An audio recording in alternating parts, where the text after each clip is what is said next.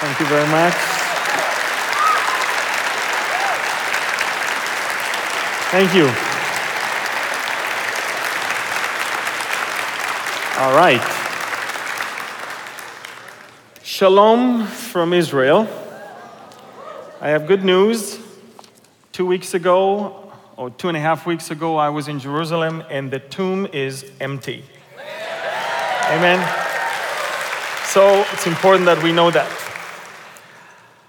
One of the things that people around the world are deprived from is basically the understanding that are not only that our days are numbered, but that every single event in the world has been foretold eh, by God through his prophets, and that God is super interested that his children will know his plans. You know, we don't, you know, we don't have to go to any psychic shop. Uh, we don't have to pay money to an ugly lady to look into a crystal ball and tell us some baloney. We, we, we have it all here. It's all in this book. The Bible says in Isaiah 46, I am God, there is no other. I am God, there is none like me, declaring the end from the beginning and from ancient times, things that are not yet done, saying, My counsel shall stand and I will do all my pleasure. God wants his children to know his plans, he declares them.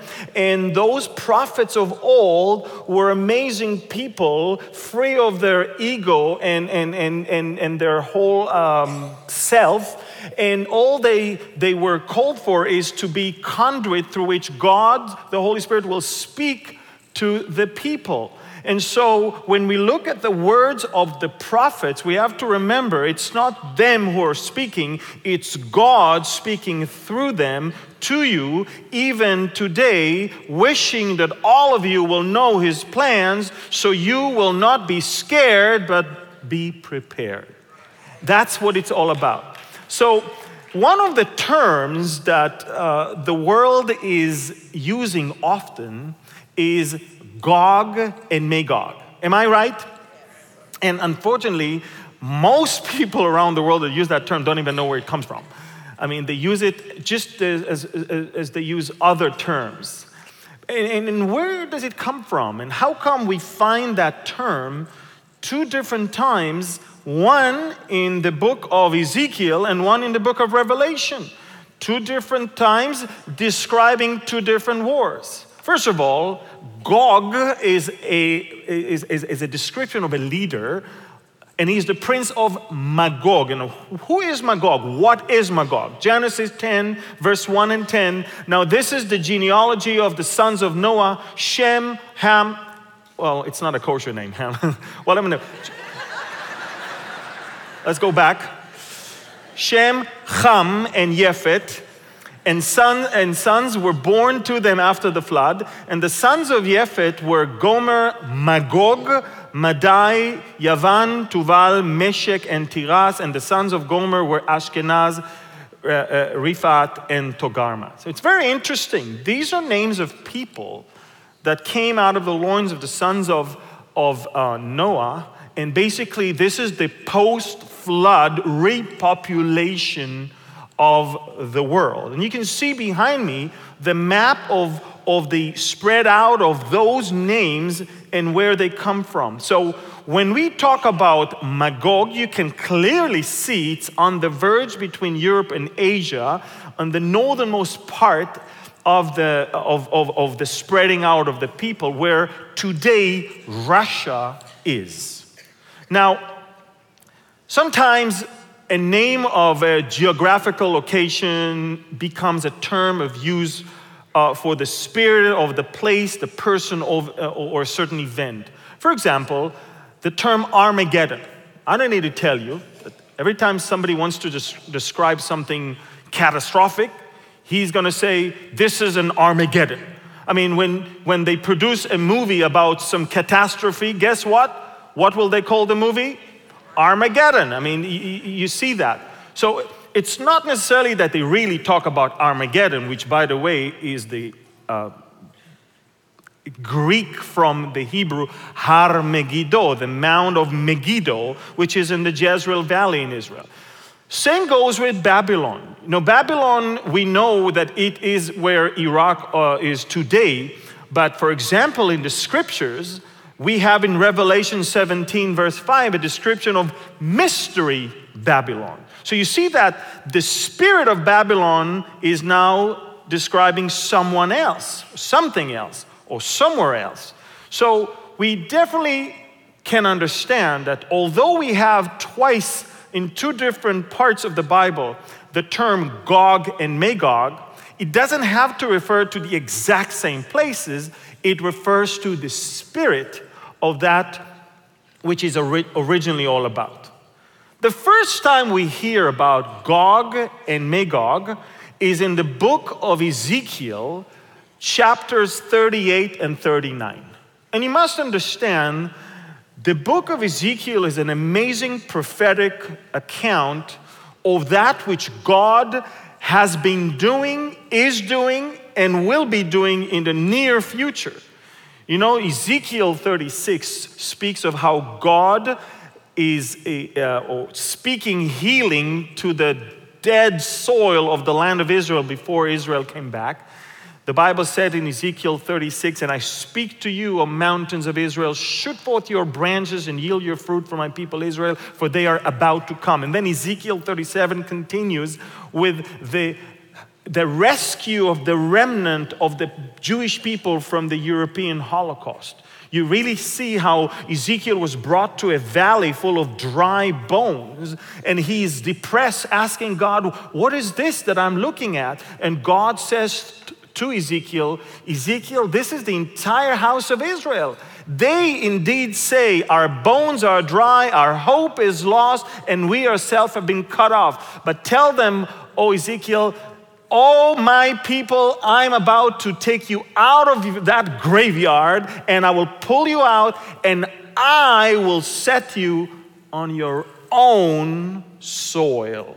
So, God basically in chapter 36 spoke of the healing of the land prior to the return of the Jewish people.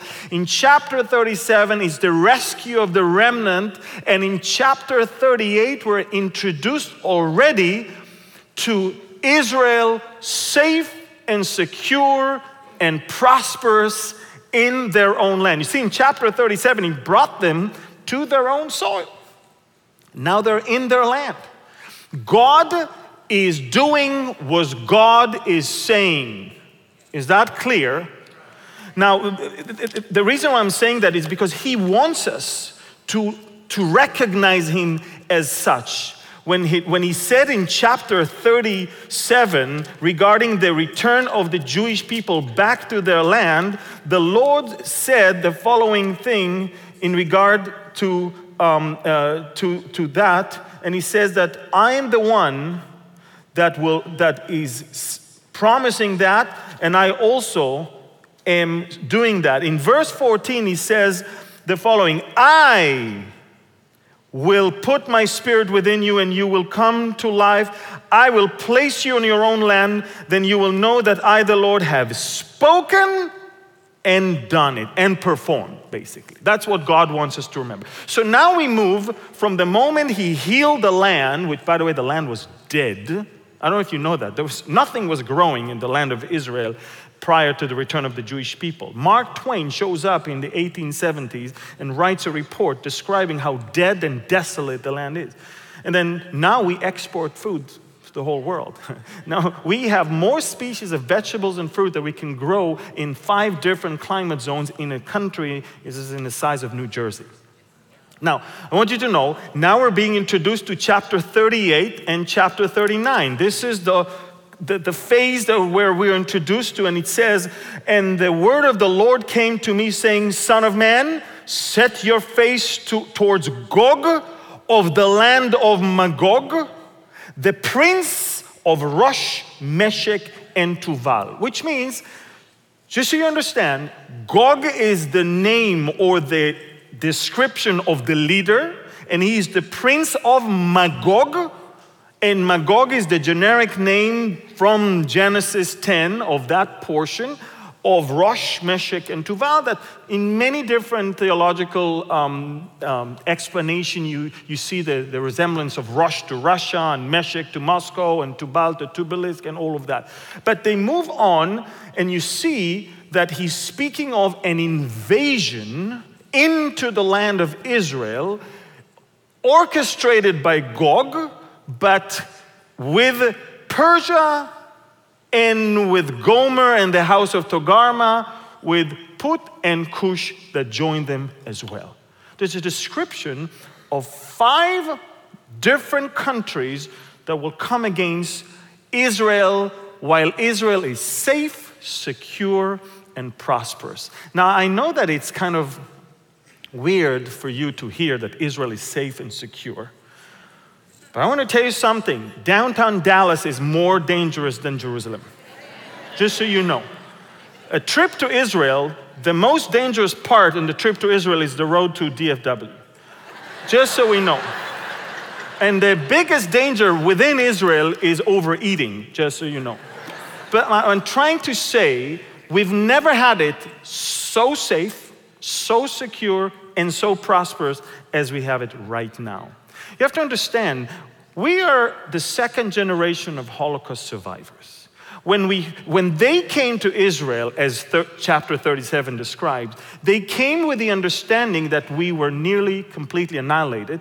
And now, in the early years of Israel, 1948, and 56, and 67, and even 1973, we were on the daily danger of being annihilated, of being completely extinct. You understand that the Arab countries around Israel vowed to destroy Israel any, any moment, a moment. So we don't live in such reality anymore. Egypt has peace with Israel. Jordan has peace with Israel. And we have in Syria and Lebanon civil war that the last thing they care about at this point is Israel. You understand, we've never had it so, so good also when it comes to the financial. Israel, the Israeli G, GDP, I think, is, is, is unbelievable. We're almost scratching the $40,000 per person. Now we're talking about stock market that is skyrocketing. We're talking about unemployment that is very, very low. We're talking about the, the fastest growing economy in the Western Hemisphere. And we are in a state of war, basically, with some of our neighbors in a way. Yet we prosper. By the way, not because we're so good, it's because He is so good. And I want you to understand we live in the days where our villages are unwalled.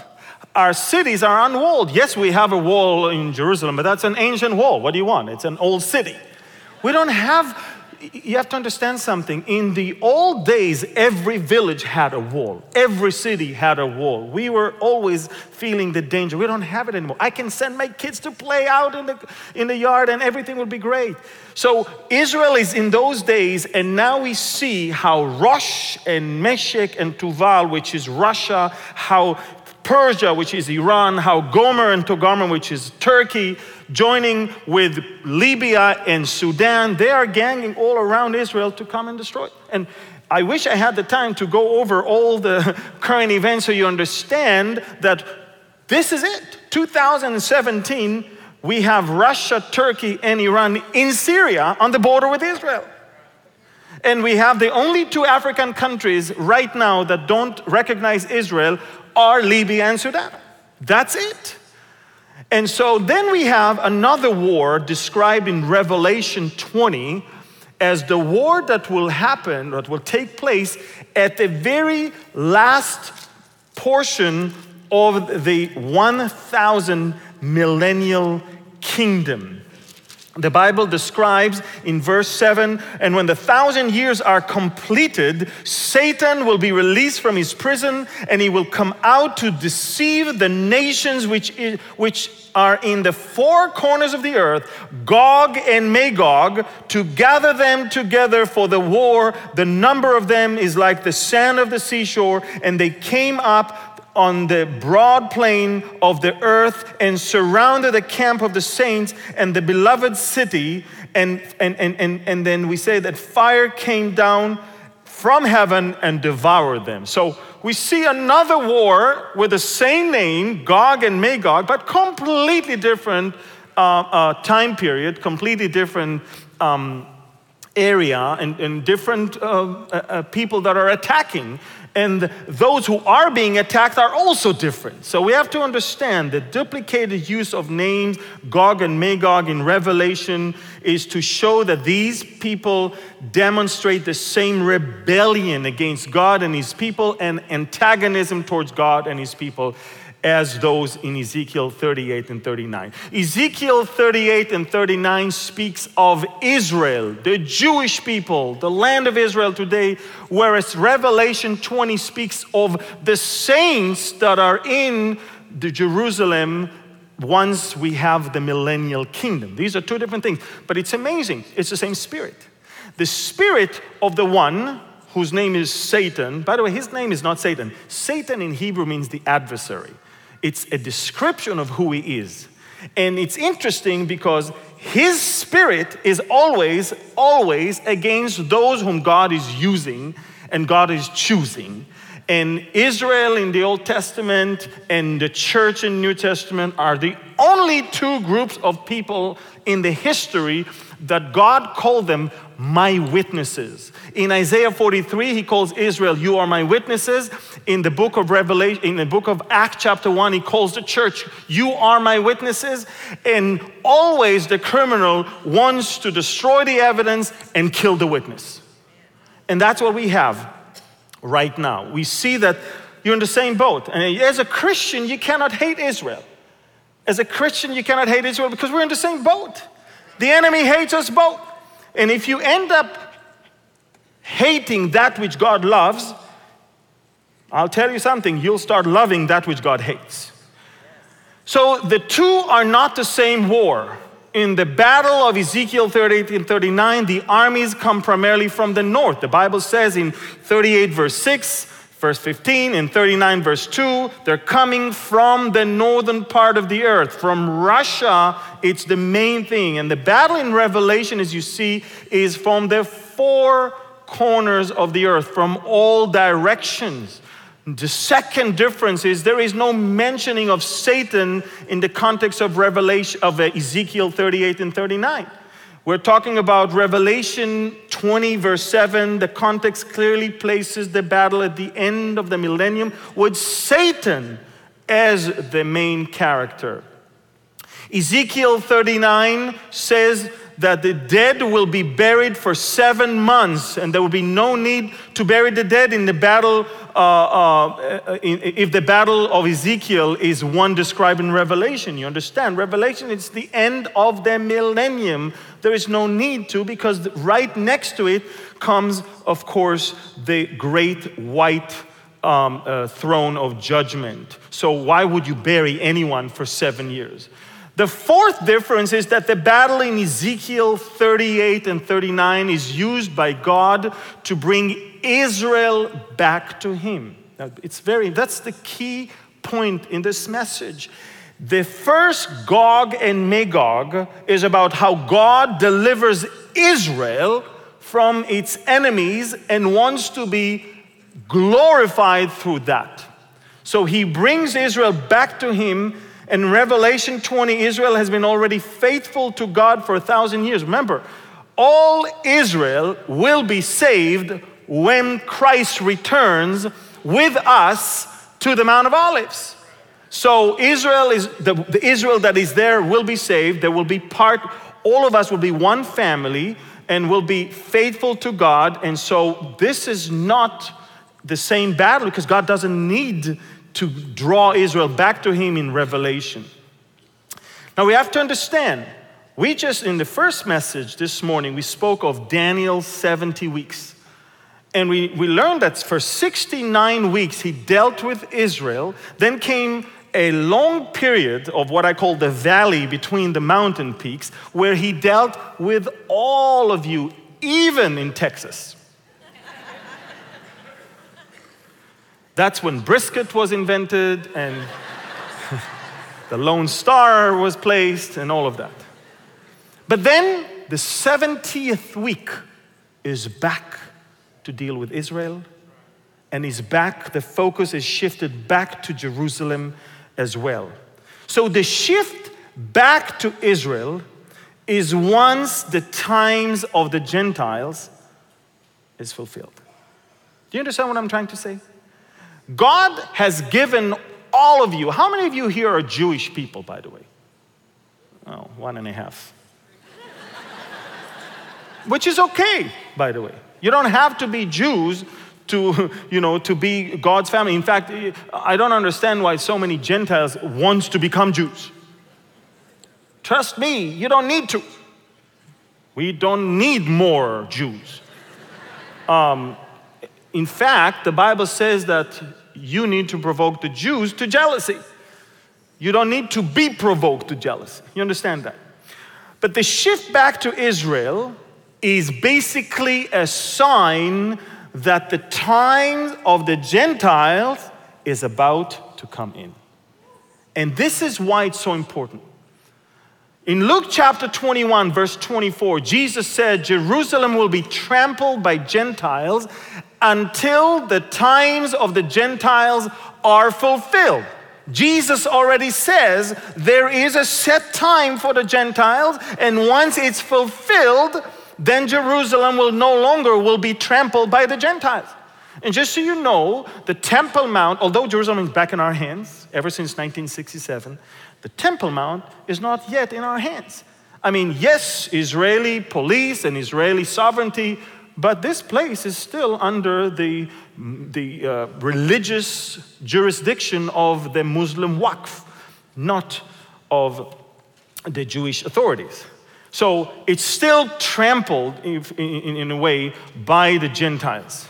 And in Romans chapter 11, in verse 25, it says, For I do not desire, brethren, that you should be ignorant of this mystery, lest you should be wise in your own opinion, that blindness in part has happened to Israel until what? The fullness of the Gentiles has come in. And then he says, and then all Israel will be saved. So we see that God, by the way, the Bible says that God is the one who blinded Israel. God is the one who gave them spirit of stupor, eyes they cannot see and ears they cannot hear because they hardened their hearts. It is the only group on planet Earth that God blinded. You understand? Satan blinds the people around the world. God blinded Israel for a reason and for a season. The reason, they hardened their hearts. The season, for the Gentiles to come in. Look how much He loves you, that He blinded His people. So you will be able to receive the message, the gospel, and the good news and be saved in the time that He has given you between the 69 weeks and the 70th week. Amazing, isn't it? And now, of course, we understand that in the scriptures, the restoration of Israel, as he shifts his focus back to them, first comes in the physical way. The, it, we're talking about the physical restoration, then comes the spiritual restoration of Israel. We live in the days, all of you. I mean, the average age here is about what, 20? See, I, I love you, you can tell. We live right now still in the times known as the times of the Gentiles. And God we can already see started restoring Israel physically.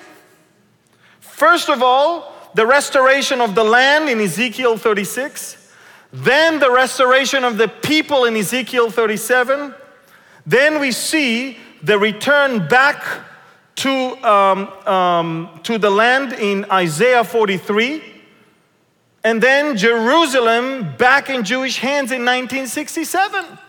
So physically, we can already see that the shift of the attention is coming all the way back to Israel. First in the physical, and the Bible always say then comes the spiritual. Look at Ezekiel 36, what he says For I will take you from among the nations and gather you out of all countries, and I will bring you into your own land.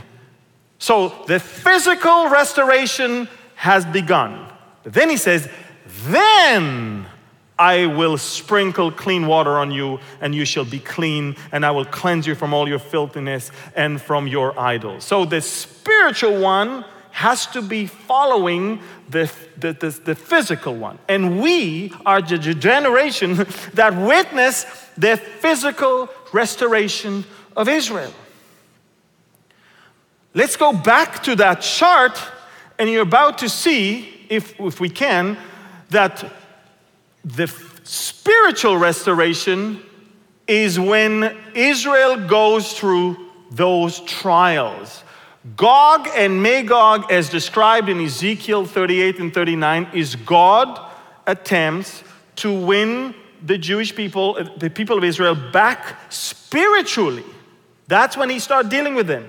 Then, of course, we're talking about uh, the tribulation period. You have got to understand something. If you have, as believers, plans to stay here during the tribulation, fine with me. I'm out of here. I don't know about you. My God told me through His word that I'm not destined to the wrath of God. Amen? My God told me through Jesus that there are certain signs that should happen, should take place in the world that will tell me that I need to look up for my redemption is drawing near, as in Romans 8, the redemption of the body out of this world. So my God tells me that He will take me out of the hour of trial, not through the hour of trial. So for, for all I concern, we need to be out of here before the tribulation. Amen? And the tribulation is the time God is going to deal with Israel. That's the last week. This is the 70th week of Daniel. This is the time that God is not going to send um, messengers from First Baptist of Euless. This is the time that He's going to uh, somehow raise 144,000 from what? The tribes of Israel, because his prime subject and target are the people of Israel. So, and guess what? You look at Revelation and you see how the enemy is after the woman that gave birth to the child, Israel as a nation you understand the spirit of the Antichrist right now is against us, the believers. And the only thing that shields us is the restrainer, the Holy Spirit that is within us. But once the restrainer is going to be taken out of the way and we are out of here, that's it. He's going to be leashing a very, uh, uh, uh, unleashing a very, very vicious uh, war against the other part of God's people, the people of Israel. So it's going to be the tribulation as well. And then, of course, when we will return with Jesus, if you remember, we will return in Jesus. And, and, and, and, and uh, we, we can see that um, Jesus, the Bible says in, in uh, Isaiah chapter 63, will come from Bosra will bring, Bosra, by the way, is the area in Jordan where Petra is today. And all those Jews that fled to that place because they did not accept the mark of the beast and did not accept the Antichrist as God, they had to flee. Jordan opens their, uh, its gates and they went all the way to that area. Jesus will bring them back all the way, and he will be on Mount of Olives. And then, of course, all Israel will be saved. So the spiritual restoration will begin with Ezekiel 38 all the way to the second coming of Jesus described in Zechariah 12 and Zechariah 14. My point is this if Ezekiel's war is the um, first Gog and Magog, and we understand that we are almost there, you must remember that where you are in the first Gog and Magog will determine where you will be in the second Gog and Magog. You understand that? If you, from some reason, decide to stay here, then guess what? You will probably not be in the second Gog and Magog. Why? Because A, you're probably not taken, so you don't come back and you don't live forever. Two, if you remained here and you were never taken, you will not live that long to be at the end of the 1,000 years millennial kingdom. You'll live 80 years, 90, 100 years, but not a thousand. So I will say this as believers, we could be out of here before the first Gog and Magog. Do we understand that? The question today is Are you ready for the second Gog and Magog? Do we understand? The second Gog and Magog is the attack of Satan and everyone that joined him against the people of God, Jews and Gentiles alike. You understand that? You want to be in the second Gog and Magog because that means you are saved, you did come back with Jesus, you are reigning with him, and this is why you're being attacked. So I can't believe I'm saying that, but I'm looking forward to Gog and Magog. but to the second one. I'm not looking forward to the first one. I want to be out of here before.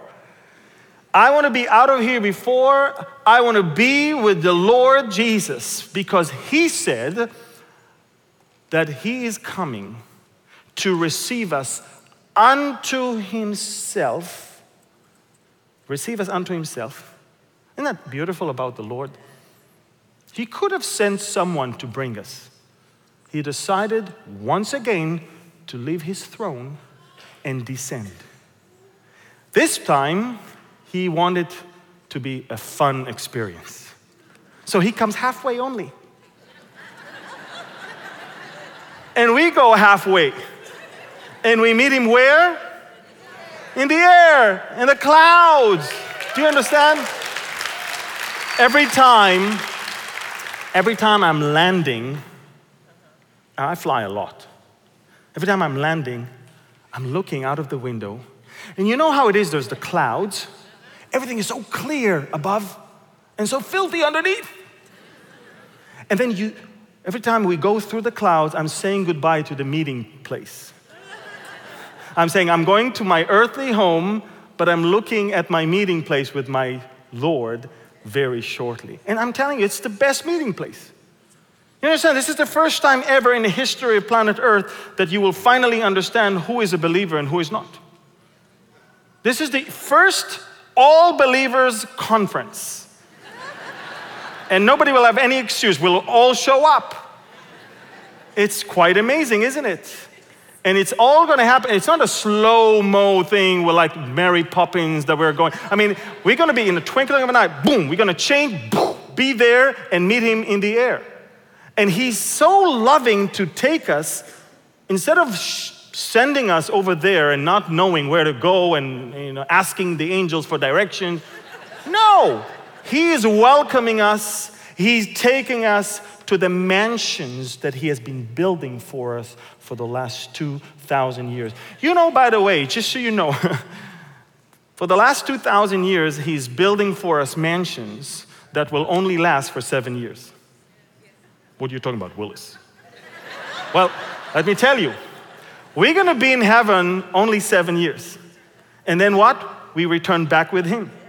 And then we reign with him for a thousand years. And then there's no more this heaven because he will make new heaven, new earth, and the new Jerusalem is going to come down.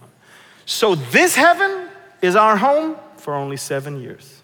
That's, so I don't understand people that are saying that we should be raptured after the tribulation. All that work for the mansions for what, five minutes? Guys, the question today, this morning is Gog and Magog. Which one are you going to experience, and which is the one you're looking forward to see and be present at that time? And I can tell you, I'm not looking forward to the Ezekiel one. I'm planning on being out of here. But I am banking on being in the beloved city with my beloved family, seeing the one last attempt of Satan to fight before it's his very last breath. So I thank God for the term Gog and Magog because to me, it gives me hope that I'm going to be skipping the biggie that is coming around the corner, and I will be here to see the fall of Satan for eternity. Amen? Amen. So I pray this morning that you gain a better understanding of Gog and Magog, and you understand that what we need to look for is the second one, and the question is are you ready for the second one? Thank you, and God bless.